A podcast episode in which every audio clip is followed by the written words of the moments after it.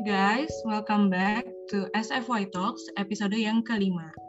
Nah, pasti udah pada tahu, spesial banget nih episode kelima kali ini karena kita kedatangan guest yang aduh keren banget dan semua orang kayaknya udah kenal siapa guest kita kali ini. Nah, seperti biasa, aku mau kenalin dulu. Nama aku Angie atau Anggi dari Public Relations Team.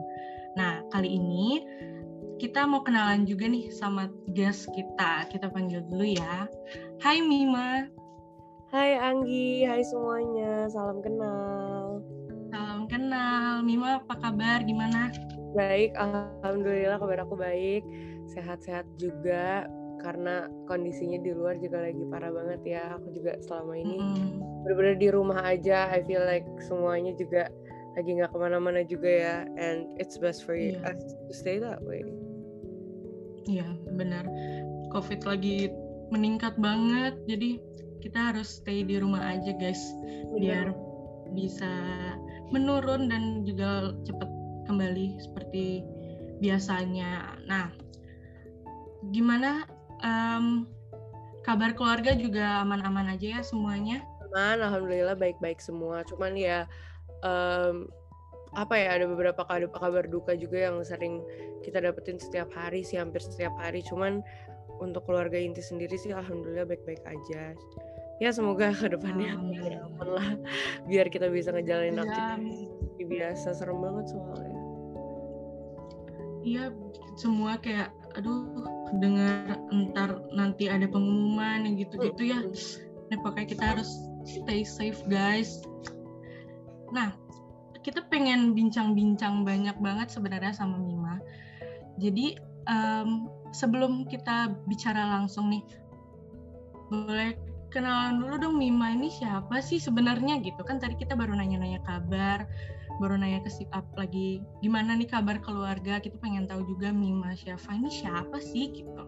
Um, aduh aku kalau disuruh memperkenalkan diri sendiri juga bingung ya aku tuh siapa sih uh, well aku sih ya mungkin banyak orang yang bilang apa ya bisa dibilang influencer, maybe youth advocate dan lain-lain. Sebenarnya sebutannya sih banyak banget, cuman ya all I want to do with my social media platform is simply to share things about what I care about and what's in my life and bersyukur dan bersyukur aja sih karena banyak orang yang akhirnya bisa ngambil hikmah baiknya dari apa yang aku share juga. Terus dari uh, apa pun yang aku post di Instagram aku atau di sosial media lainnya. Dan seneng banget banyak orang yang ngikutin aku yang dengerin aku yang banyak yang bilang juga kayak di, apa menjadi inspirasi lah dan lain-lain which is like too much for me but I'm really happy that um, I have that opportunity and a lot of people see me that way. Jadi um, ya yeah, aku whoever you wanna see me as but I'm just like a normal girl like apa namanya anak baru udah lulus SMA aku bilang anak SMA cuman aku lupa udah lulus. Um, just like a normal teenager that likes to share stuff with other people. Yeah. Keren banget kan. Aduh kita bakal bahas seru banget ya Mim hari ini. Kita bakal cerita-cerita tentang duh pokoknya ini bidangnya Mima banget deh kayaknya. Sebagaimana sebagaimana kita udah lihat juga um, temanya hari ini itu disguise the limit. Nah spesifiknya tuh how our insecurities could limit us. Nah aku juga ini sih sebenarnya aku ngefans sama Mima jujur.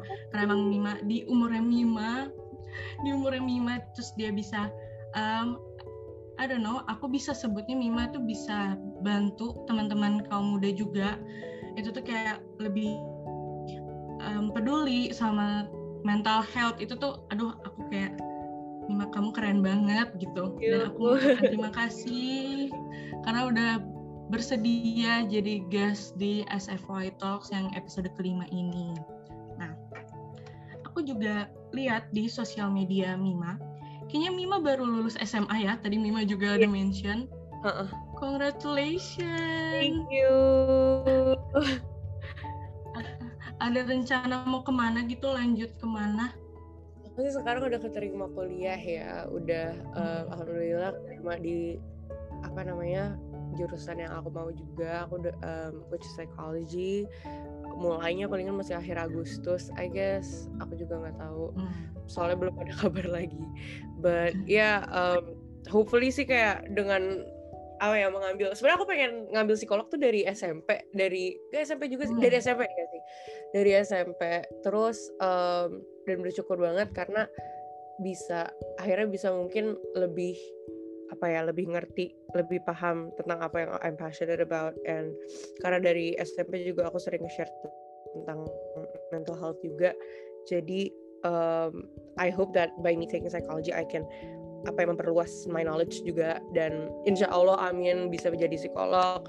Terus jadinya bisa lebih apa ya ya lebih berpengetahuan. Dan I have like bigger impact later on.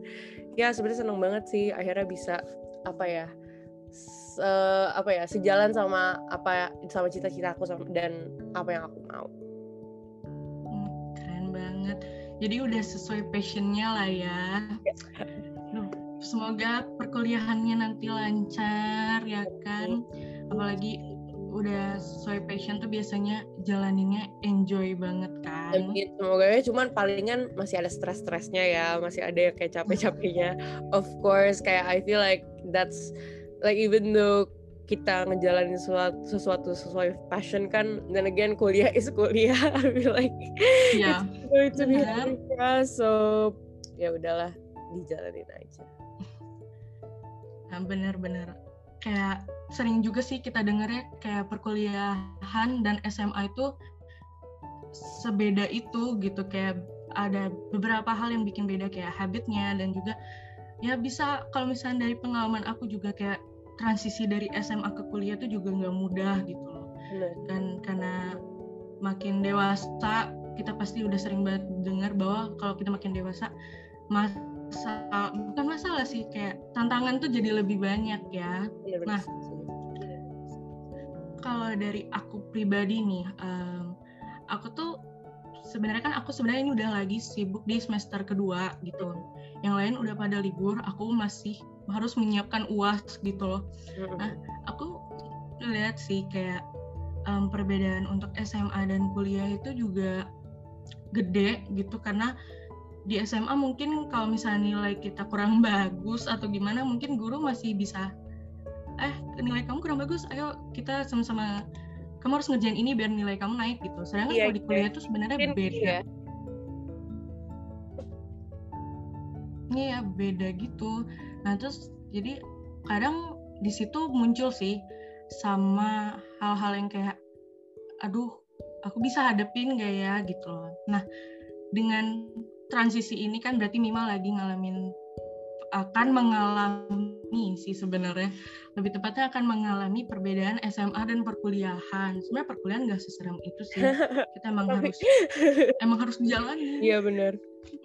Ya kan? Nah terus jadi um, dalam masa perubahan ini ya dari SMA ke kuliah kalau aku pribadi sih mama uh, memang kayak yang duh aku kadang ngerasain insecure gitu loh. Kayak kita ke kuliah tuh pasti bakal nemuin orang-orang yang beda dari kita maksudnya ini bedanya yang benar benar beda kayak umur tuh nggak sama kan kalau di SMA kan mungkin kita beda selisih berapa bulan aja sih sama angkatan iya. kalau kuliah kan mm -mm. kalau kuliah tuh aduh bedanya ya memang beda di umur beda gitu nah itu aku sih sering sih muncul kayak rasa-rasa insecure gitu. Nah, sama banget kayak yang topik kita hari ini di SFY Talks, aku pengen nanya sih sebenarnya, seorang Mima Syafa nih, pernah nggak sih dalam menjalani kehidupan mungkin kayak relasi dari um, berteman, berkeluarga juga sama keluarga orang tua, adik-adik juga, itu tuh pernah nggak sih Mim kayak ngerasa insecure gitu kayak, aduh aku kayaknya nggak bisa kayak gini deh aku nggak bisa ini deh gitu. Pernah nggak sih ada pengalaman gak sih berkaitan sama si insecure? Sering banget lah kayak I feel like that's the that's the main reason kenapa aku bring up the topic a lot of times juga kan. Karena ya atas pengalaman diri sendiri juga. Cuman aku nggak ngerti kenapa banyak orang akhirnya nangkepnya kayak SF aku nggak pernah insecure atau aku udah nggak merasa insecure lagi. Padahal perasaan insecurity itu sendiri suatu hal yang normal dan suatu hal yang bisa kita temuin dalam keseharian kita sendiri kayak sama aja kayak kalau kita lagi ngerasa senang, lagi ngerasa sedih, lagi ngerasa kecewa dan lain-lain. But when we feel insecure about ourselves, anything ya, apa namanya, mungkin penampilan kita atau mungkin sama akademis atau kepin apa kayak ngerasa lebih bodoh dari teman-teman lain um, dan lain-lain tuh banyak banget ya itu perasaan insecure yang kita temuin sehari-hari gitu. Aku sendiri kayak outside of like feeling apa ya ngerasa insecure sama how I look aku juga sering ngerasa insecure from like kenapa teman-teman gue bisa um, bisa uh, apa ya dapat kuliah yang unggul lebih unggul dari gue gitu. Atau mungkin ngerasa kalau um, apa namanya kok mereka bisa ya kayak masuk keterima kuliah yang gue apply juga tapi gue nggak gue nggak keterima gitu gitu loh. Ya like stuff like that. Atau mungkin ngelihat kayak temen aku yang lain gitu yang bisa um, apa ya jalan-jalan keluar lah atau apa gitu atau punya teman banyak dan like you feel insecure about yourself. Like you start questioning about yourself kayak kenapa gue kayak gini? gitu.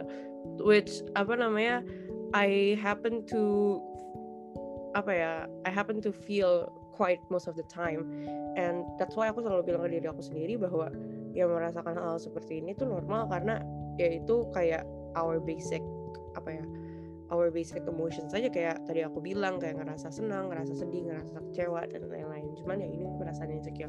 Nah makanya aku suka bingung kenapa orang-orang mikir kalau aku udah gak pernah merasa insecure lagi gitu karena ya sebenarnya normal gitu loh. Ada yang bilang kayak gimana caranya biar nggak ngerasa insecure um, lagi gitu atau apa namanya udah nggak insecure ngerasa insecure sama sekali. Well you, what you're trying to do is to like apa yang menghilangkan perasaan kamu gitu loh menghilangkan basic emotions kamu which is not good and which is not normal. Justru kalau misalnya kita nggak bisa merasa sedih berarti itu ada masalah psikologikal kan? Yeah. ya sama juga kalau sama perasaan insecurity kalau kita nggak bisa ngerasa insecure berarti ada ada kita memiliki masalah juga yang mungkin apa ya uh, masalah mental atau masalah psychological yang harus diperhatiin gitu. Karena ya whatever emotions you have harus bisa diekspres kalau nggak bisa diekspres ya itu justru harus dipertanyakan. Uh, ya sebenarnya semua orang juga apa ya nge-express feelings mereka dengan cara-cara yang berbeda. But like when you feel numb when you suppress it when you try to like hold it in kayak nggak dikeluarin itu justru nggak sehat untuk diri kita sendiri. Jadi makanya aku selalu bilang ya kalau misalnya lagi ngerasa insecure ya coba rasakan aja dulu gitu. Kayak apa namanya just keluarin aja dulu sampai kita ngerasa lega ya kayak sedih gitu. Kalau kita lagi ngerasa sedih keluarin aja dulu nangis atau dengerin lagu sedih atau nonton film sedih. Um, pokoknya do whatever you want that is safe for yourself sampai keluar semuanya. Dan kalau udah lega baru deh bisa coba cari solusi gitu how to feel happy or like misalkan um, reward yourself dan lain-lain. Jadi yang menurut aku sendiri sih kayak ya I feel insecure. I mean I want to say all the time but it's not that nggak all the time sih. Cuman kayak ya itu kayak basic emotions aja gitu. Kalau aku lagi ngerasa kecewa ya sama aja kayak pas aku ngerasa insecure gitu sih. Oke okay, jadi buat teman-teman yang mungkin berpikir Mima, Mima kayaknya nggak pernah insecure ya. salah karena insecure itu emang tadi kata Mima basic emotion ya. Benar juga sih kita nggak boleh nahan-nahan gitu ya. Kalau insecure hadapin jalanin aja. Tapi emang nggak boleh harus nggak boleh terlalu lama berlarut-larut juga ya. Nah, dalam kehidupannya Mima nih, insecure itu pernah ngehambat nggak pertumbuhan, menghambat pertumbuhan kamu? Mungkin kayak um, kamu beraktivitas jadi kayak terbatas gitu loh, bersosialisasi juga jadi terbatas. Itu tuh apakah menghambat atau gimana? Iya sih, kayak um, menurut aku kayak one of the biggest obstacle atau hambatan yang paling besar itu ngerasa insecure atau ngerasa nggak apa ya nggak pede atau nggak sure about what I'm doing gitu. Misalkan kayak um, apa ya banyak banget dorongan dari orang-orang kita kayak udahlah coba aja dulu. Kan apa namanya it's not a loss if you don't get in gitu. Misalkan mungkin daftar uh, daftar kuliah atau mungkin ikutan lomba dan lain-lain gitu. Just like trying to do something new gitu. Kadang tuh aku udah ngerasa insecure duluan kalau misalnya I don't think I can do this like apa namanya ntar kalau gue kalah gimana gitu. Kalau misalkan gue nggak bisa gimana? Kalau di tengah-tengah jalan gue nyerah gimana? Kalau gue kecapean gimana? Gue stres gimana? Nah perasaan itu kayak kecemasan itu yang datang yang bikin kayak self doubting itu terjadi jadinya menghambat apa yang aku sebenarnya pengen lakukan gitu loh. Apa yang sebenarnya bisa menjadi potensi besar dalam hidup aku atau mungkin peluang besar dalam hidup aku. Cuman I just don't go for it because I just simply feel like I'm insecure with like what I'm doing. That I feel like I'm not enough atau I feel like I'm not capable of doing so. Dan perasaan tersebut tuh kayak kadang tuh aku suka mikir gila kayak gue gak boleh kayak gini lagi deh. Even bunda aku aja sering banget bilang kayak apa namanya kamu tuh udah kamu tuh terlalu apa ya banyak mikirinnya. Sorry. Kamu tuh terlalu banyak apa namanya mikirin um, apa mikirin apa yang akan terjadi in the future that kamu nggak mau ngelakuin itu which is the which is sometimes a bad thing because I'm letting my apa ya my overthinking take over what I what I want to do. Dan um, banyak banget sih kayak things in the past yang akhirnya aku regret karena why don't I just go for it? Why don't I just do it? Karena why do why do I just apa ya? Why do I let my overthinking take over me? Why do I let my insecurity take over me? Malah padahal itu bisa jadi bisa jadi kesempatan besar dalam hidup aku gitu. Cuman apa ya um, jadi pelajaran juga buat aku kalau ke depannya ya udah hajar aja gitu loh. Ya udah kayak um, coba aja dulu. Lagian kalaupun gagal I, I mean it's not a big loss for me. I can always learn from that mistake atau learn from what I did gitu. Dan kayak apa ya um, aku sih jadinya ngelihat bahwa apa pun yang akan terjadi ya itu akan jadi pelajaran. Itu mau sukses mau enggak kemungkinan ke depannya bisa jadi apa ya kalau misalkan if you ever want to try again or if you ever want to do something that is similar you you can learn from from that mistake. Dan at the end of the day kita jadinya jadi menguntungkan untuk diri sendiri juga gitu sih. Keren banget sih. Aku kayak jadi belajar banyak juga dari Mima nih. Jadi guys ya tadi insecure itu um, kadang bisa menghambat tapi ya itu dari pikiran kita sendiri juga sih sebenarnya. Kayak um, kalau misalkan kamu menganggap insecure itu malah menjadi suatu yang baik bukan baik sih jadi lebih ke yang wah aku emang harus ngelewatin tapi aku nggak boleh melakukan atau merasakan hal yang sama jadi aku harus ya sama aja kita kayak juga meningkatkan kualitas diri kita right nah itu Nah, masih sebenarnya itu masih banyak sih yang nanya juga. Menurut Mima nih, gimana sih caranya sih insecurities ini tuh bisa muncul dan terbentuk di diri kita? Itu tuh gimana sih? Uh, aduh, I mean, I'm not a psychology student, so I don't know the exact process through it.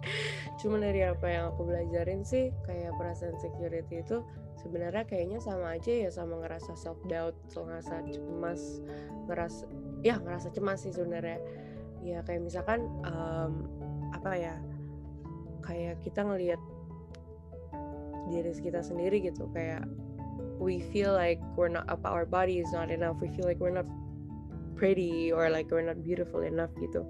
Ya kita, um, itu muncul karena misalkan kita ngelihat orang lain yang menurut kita memenuhi standar yang apa kita yang apa kita eh, like what we see apa yang kita lihat tuh dia tuh cantik gitu. Menurut kita tuh standar kecantikan itu kayak si A gitu. Terus pas kita ngeliat diri sendiri kok gue nggak memenuhi standar itu gitu. Um, nah itu kan kita kayak apa ya memperbandingkan diri kita sendiri sama orang lain. Jadinya kita ngerasa kalau misalkan oh kok gue kayak gini ya. Nah itu muncullah kayak rasa self doubt muncullah rasa cemas muncullah rasa like feeling like you're not enough dan lain-lain. Sama juga kayak misalkan ngelihat teman kita gitu yang tadi aku bilang juga um, dia dapat nilai um, bagus banget selama SMA terus gue nilainya biasa-biasa aja. Gue di apa namanya ya rata uh, average aja gitu. Dan mereka tuh above average gitu. Terus muncullah kayak rasa self doubt itu lagi rasa cemas itu lagi did I not do enough? Why am I like this? Dan lain-lain. Jadi kita mem memperbandingkan diri kita sendiri sama orang lain. Atau mungkin kayak kadang-kadang kita juga nggak ngelihat orang lain gitu nggak nggak memperbandingkan diri sama orang lain. Simply karena kita mikir kalau misalnya kita nggak bisa melakukan itu ya sama aja juga kayak cemas kan. We think that we're not able to do it padahal kita belum mencoba untuk melakukan itu. Jadi um, ya perasaan security itu uh, muncul dari situlah dari kayak when we question ourselves when we doubt ourselves of not being able to do a certain thing. Sebenarnya itu sih yang apa yang aku rasain. Mungkin banyak orang di luar sana juga merasakan hal yang beda, like whatever they're experiencing with their insecurity. Kayak semua orang juga punya journey yang mas apa beda-beda, journey-nya masing-masing dan proses yang beda-beda. Cuman dari aku sendiri sih, aku merasakan kayak gitu. Dan makanya aku selalu bilang kalau misalkan those are just your emotions mixing. That's why feeling insecure is perfectly normal because it's basic emotion gitu sih. Oke, okay, jadi ya di saat kita merasa kita kurang atau kita merasa nanya, kenapa sih kita nggak bisa? Di situ dah dia muncul ya si insecurities ini. Nah, sebagaimana kita ketahui juga ya, kan tadi Mima juga dia mengambil jurusan psikologi. Terus um, aktivis di mental health juga emang relate ya itu juga tentang kesehatan mental. Nah udah sering banget kita juga dengar di mana-mana tentang mental health. Nah menurut Mima apakah si insecurities tadi itu membahayakan mental health kita? Banget sih pasti. Kalau kita lihat dari sisi um, apa ya kecantikan gitu atau body image misalkan um, kita ngerasa insecure sama badan kita sendiri kita nge-perceive our body um, lebih besar daripada kayak standar kecantikan quote on quote um, apa namanya dari situ tuh banyak banget yang bisa apa muncul masalah gitu. Misalkan karena kita merasa badan kita is not enough kita we're not skinny enough we're not um, apa namanya mungkin kayak kita nggak kita merasa kayak ah gue workoutnya kurang atau gue apa namanya kurang diet dan lain-lain. Itu bisa ngebuat apa ya itu bisa membuat kita mungkin apa ya punya eating disorder because uh, there are some cases yang karena dia saking dysmorphic sama badannya sendiri saking ngera apa saking merasa kalau badannya dia tuh nggak enough mulu akhirnya dia diet um, akhirnya dia diet sampai gak sehat untuk badannya dia sendiri. Karena gini diet is not always healthy cause um, kita juga harus merhatiin nutrients that we take carbs dan lain-lain. Karena kita nggak boleh kayak ya udah 100% cut off carbs atau um, apa namanya um, jadinya cuman makan dikit banget gitu. Atau kita um, kalorinya jadi dikit banget um, sampai kurang dari apa yang badan kita butuhin well it's not healthy for our body. It we're dan kita jadinya menyakiti badan kita sendiri. Dan ada beberapa in some cases si eating disorder ini jadi leads to anorexia terus ada juga de, apa jadi bulimia dan lain-lain. There's a lot of types of eating disorders out there. Karena kita merasa insecure ini kita jadi bisa merasakan itu. Atau mungkin um, kalau kayak masalah akademis gitu. Kita saking ambisnya kita saking merasa kalau kok gue nilainya nggak bagus-bagus gue harus selalu ah, gue harus dapat A terus. Kayak setiap pelajaran gue harus selalu dapat A gue nggak boleh ada B sama sekali gue nggak boleh ada yang apa namanya kurang dari A sama sekali harus semuanya A. Terus kita jadinya um, apa namanya overwork. Kita jadinya um, apa namanya lupa tidur terus habis itu jadi lupa istirahat jadi lupa sama kesehatan diri kita sendiri. Kan itu jadi malah jadi apa ya punya nggak cuma to our like mental health but also to our physical health. Kita jadi kecapean mungkin nanti jadi jatuh sakit dan lain-lain. And some people um, for some cases malah jadinya creates like a lot of mental illness. Kayak misalkan kita burn out gitu jadi burn out banget saking burn outnya uh, it can lead to depression or like because we apa ya kita pengen perfectly apa ya do something perfectly jadinya kita anxious on like everything that we do dan lain-lain. Jadi ya if you don't treat your insecurity right or kalau kita ngebiarin perasaan insecure itu eh insecure itu uh, apa ya ada terus nggak dan nggak apa ya nggak nyari solusi untuk itu. Malah jadinya apa ya ngefek ke kesehatan mental kita dengan jangka ya apa dalam jangka panjang gitu loh which is something that we should avoid. That's why it's best kalaupun kalau kita merasa itu langsung apa ya langsung aware-nya dari awal. Jangan aware-nya akhir-akhir karena beberapa kali aku juga aware akhir-akhir dan malah jadi kayak apa ya masalah jangka panjang untuk aku juga. Jadi kalau udah nyadar nih gue lagi ngerasa kayak gini gue lagi ngerasa burnout gue ngerasa kayak I feel like I am forcing my body to reach a certain beauty standards too much that it's hurting myself. If you already feel that way then try to find a solution. Like try to find something that could like apa ya mungkin ngedapetin apa yang kamu mau kayak reaching your goal but in a safe way for your body and for your mental health gitu loh.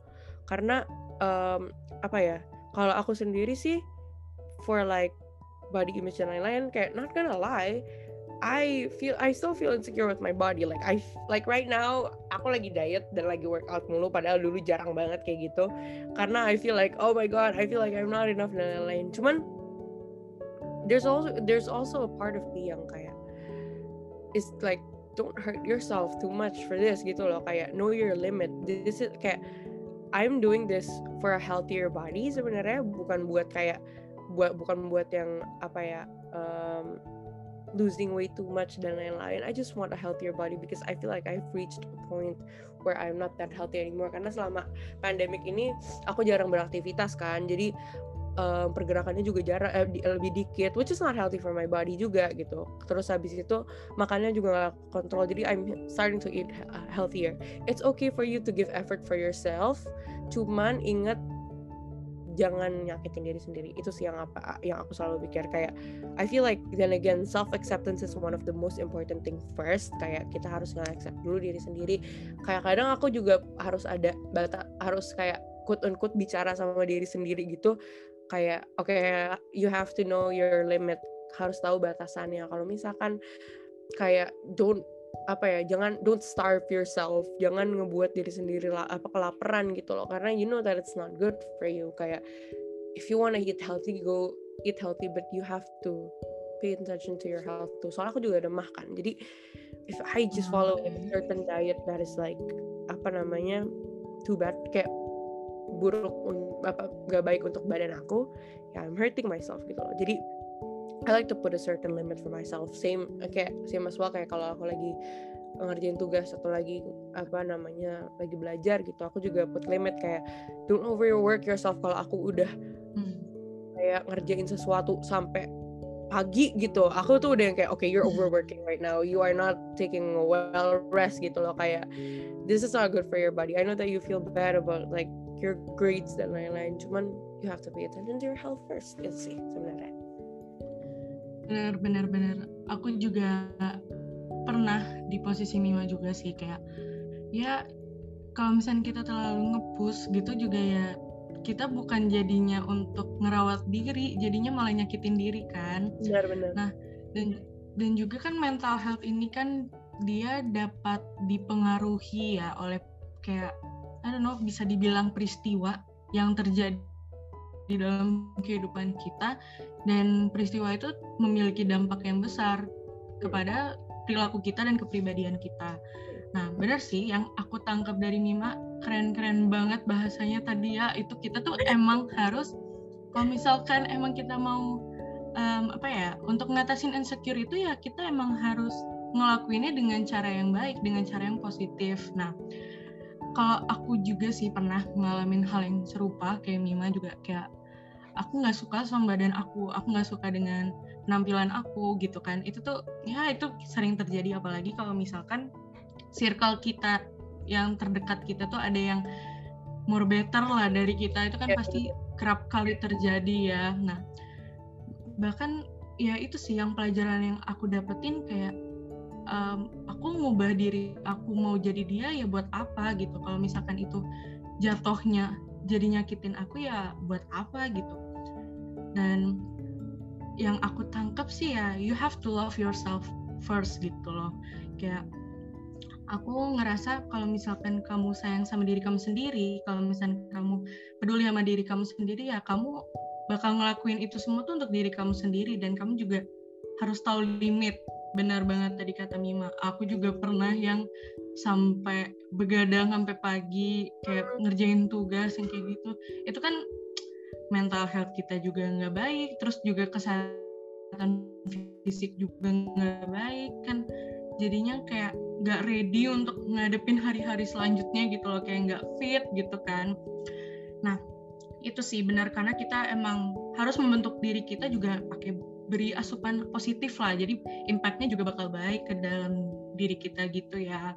Benar banget. Dan sebenarnya kalau misalnya kita mau ikutin orang terus nggak bakalan selesai kan Mima? Hmm. jadi kayak pasti ada yang selalu ada yang lebih ada yang lebih dan ada yang lebih terus. Dan ya, sampai kapan kita mau ikutin itu terus? Kenapa nggak kita ngelakuin emang untuk diri kita gitu loh? Bukan untuk samain kayak orang lain ya kan? Nah kalau misalkan kayak gitu kayak yang tadi kita udah cerita uh, mental health berarti dia akan membahayakan mental health ya. Ini ada pertanyaan lagi. Ya dok banyak banget sebenarnya pertanyaan. Apa apa beda juga. Maaf aku kalau ngejawab tuh kayak banyak banget gitu yang harus diomongin jadi sorry kalau ngomongnya kepanjangan. Gak apa-apa itu kita jadi belajar banyak banget. Keren banget sih kita berkesempatan gitu loh untuk berbicara sama Mima. Pokoknya apa pun yang Mima sampaikan juga tadi itu benar-benar um, apa ya harus diingat juga sama para youths yang dengerin podcast kita kali ini karena emang benar-benar ya itu cara yang paling bisa kita lakukan untuk ngatasin insecure kita. Nah, ini ada pertanyaan selanjutnya nih. pengen nanya, gimana sih caranya si insecurities ini mempengaruhi self esteem kita?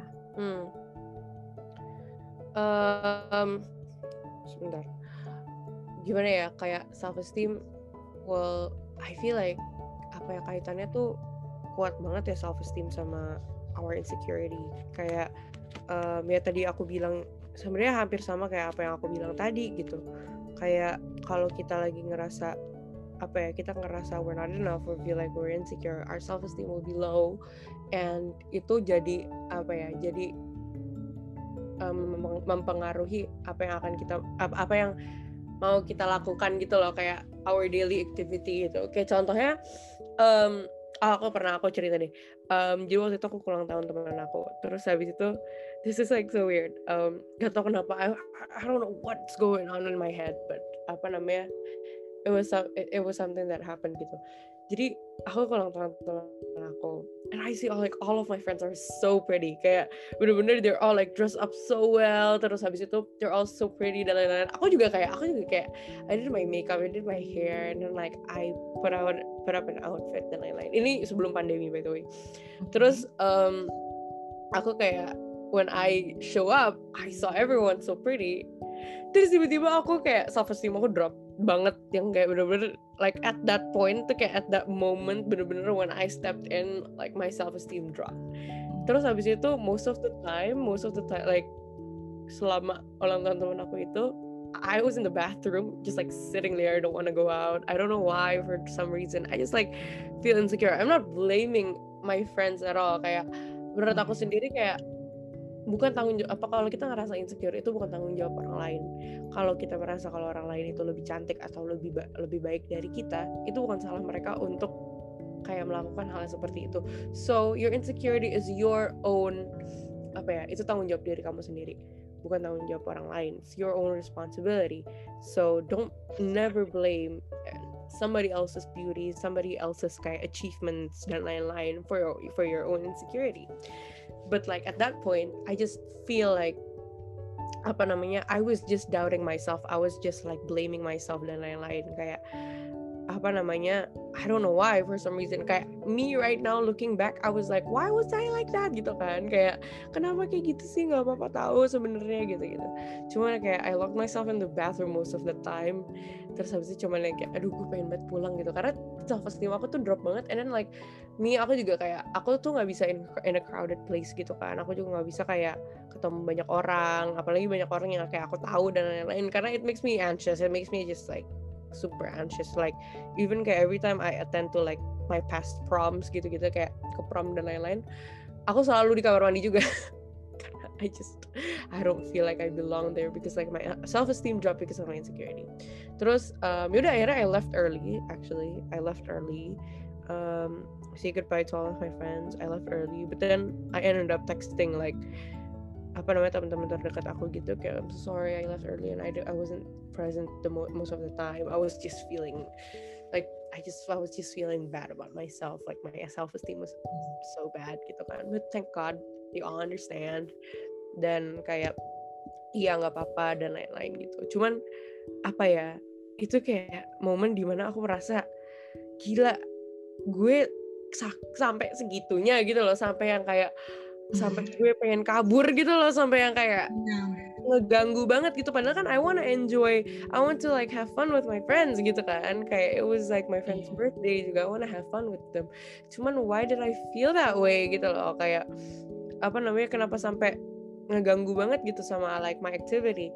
Cuman apa ya ya akhirnya aku belajar juga sih dari situ kayak um, maybe that wasn't like a good way to handle it that wasn't a good way to like face it gitu. Cuman kayak aku akhirnya juga mementingkan diri aku sendiri dulu gitu loh. Jadi aku kayak ya udah kalau butuh pulang ya pulang duluan aja gitu. Most of the time aku juga suka kayak gitu. Nggak itu doang sih yang terjadi dulu dulu juga pernah kayak kejadian gitu. Akhirnya kayak I call my mom. Terus kayak I wanna go home. Can, can you please pick me up? I wanna go home gitu terus habis itu hmm. apa namanya ya udah akhirnya pulang duluan. Karena apa ya aku sih sebagai orang yang kayak emang socially anxious juga ketemu orang banyak jadinya um, sering banget ngeganggu my self esteem juga. And most of the time it's because I just feel insecure about myself. Gitu sih. And yeah if anyone out there ya kayak lagi dengerin ini mikir kayak kalau misalkan I never feel insecure this happened like oh itu berarti 2019 damn pandemi udah lama banget udah nggak kerasa gitu kayak aku kira kayak it was last year. Aku kira itu kejadian tahun lalu terus kayak no it was two years ago.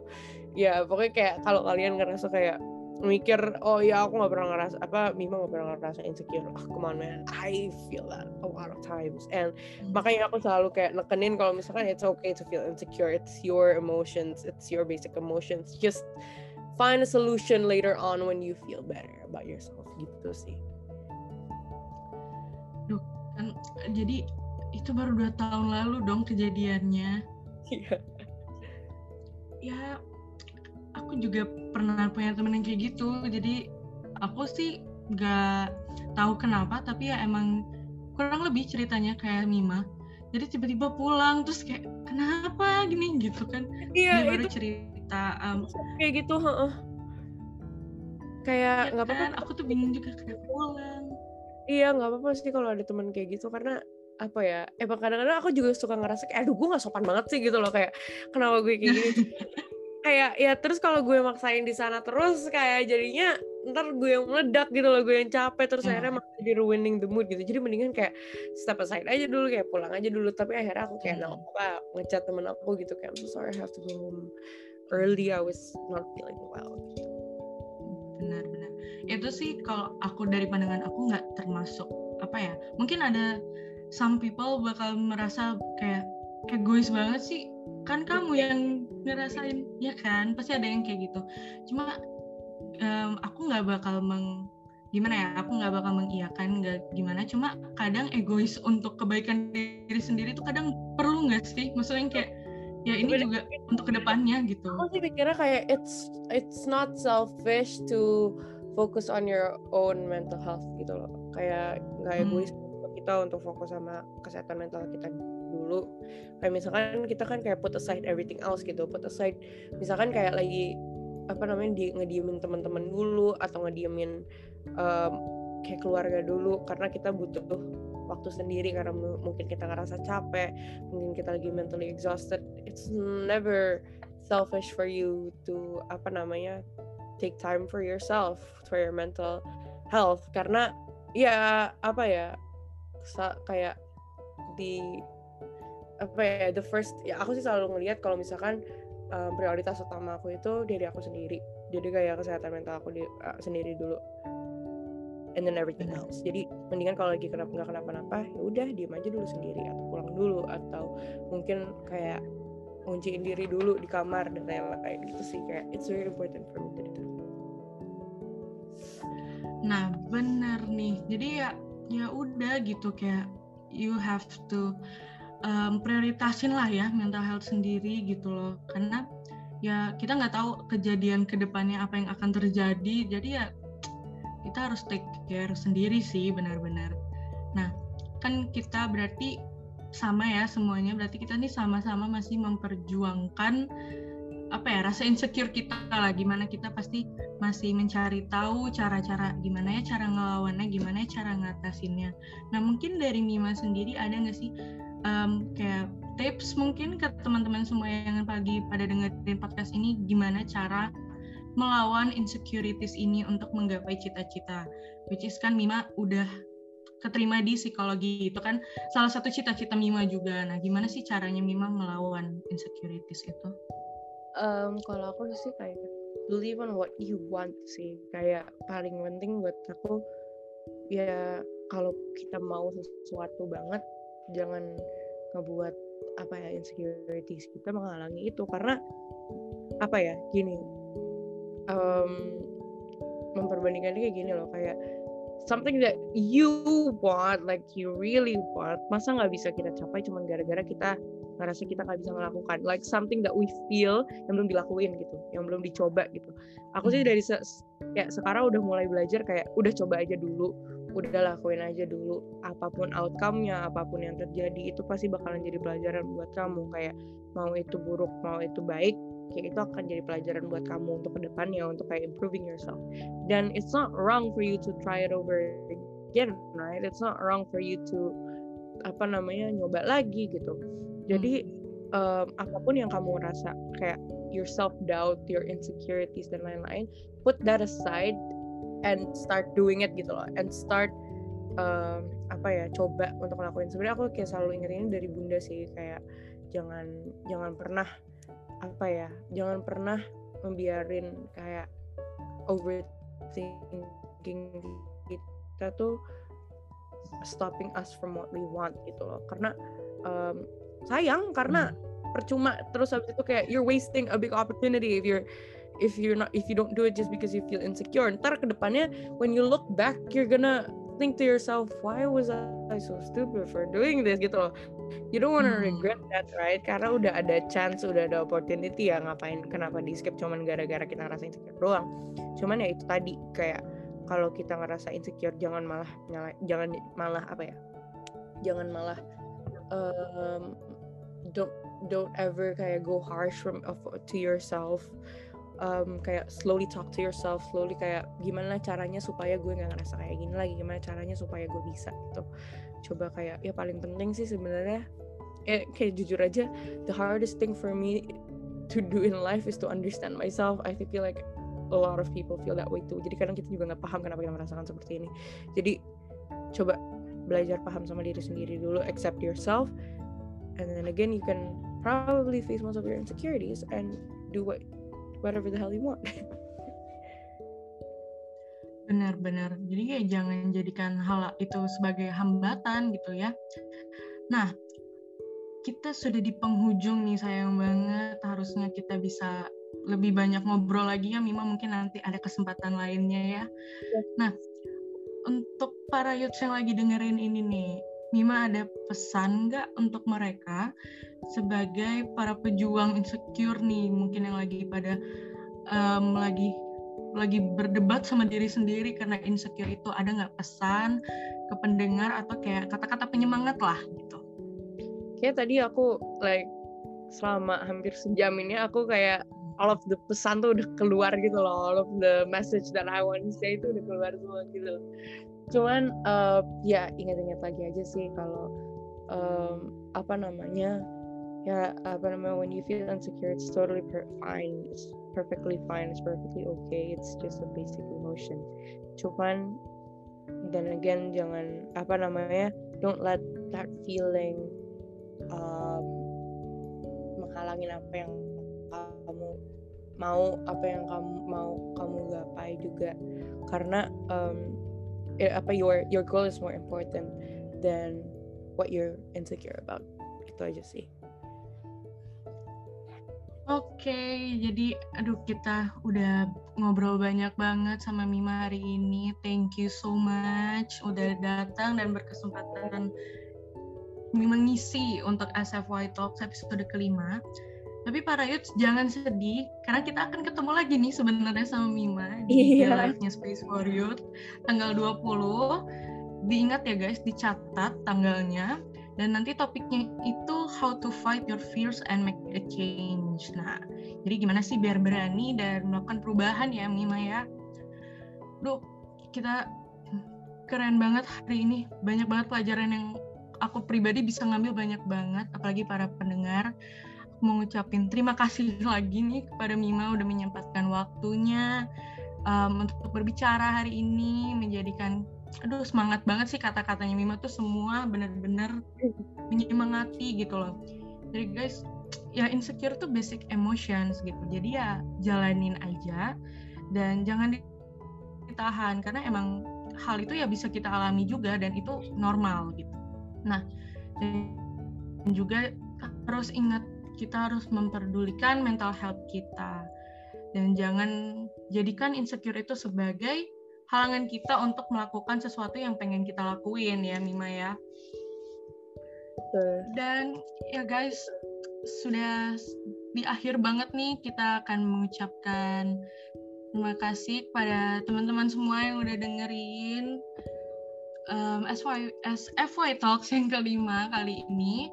Aku juga jangan lupa ya aku mau ingetin lagi untuk IG live sama Mima lagi nih tanggal 20. Jadi kalau misalnya mau nanya-nanya, Mima pasti seneng kan Mima?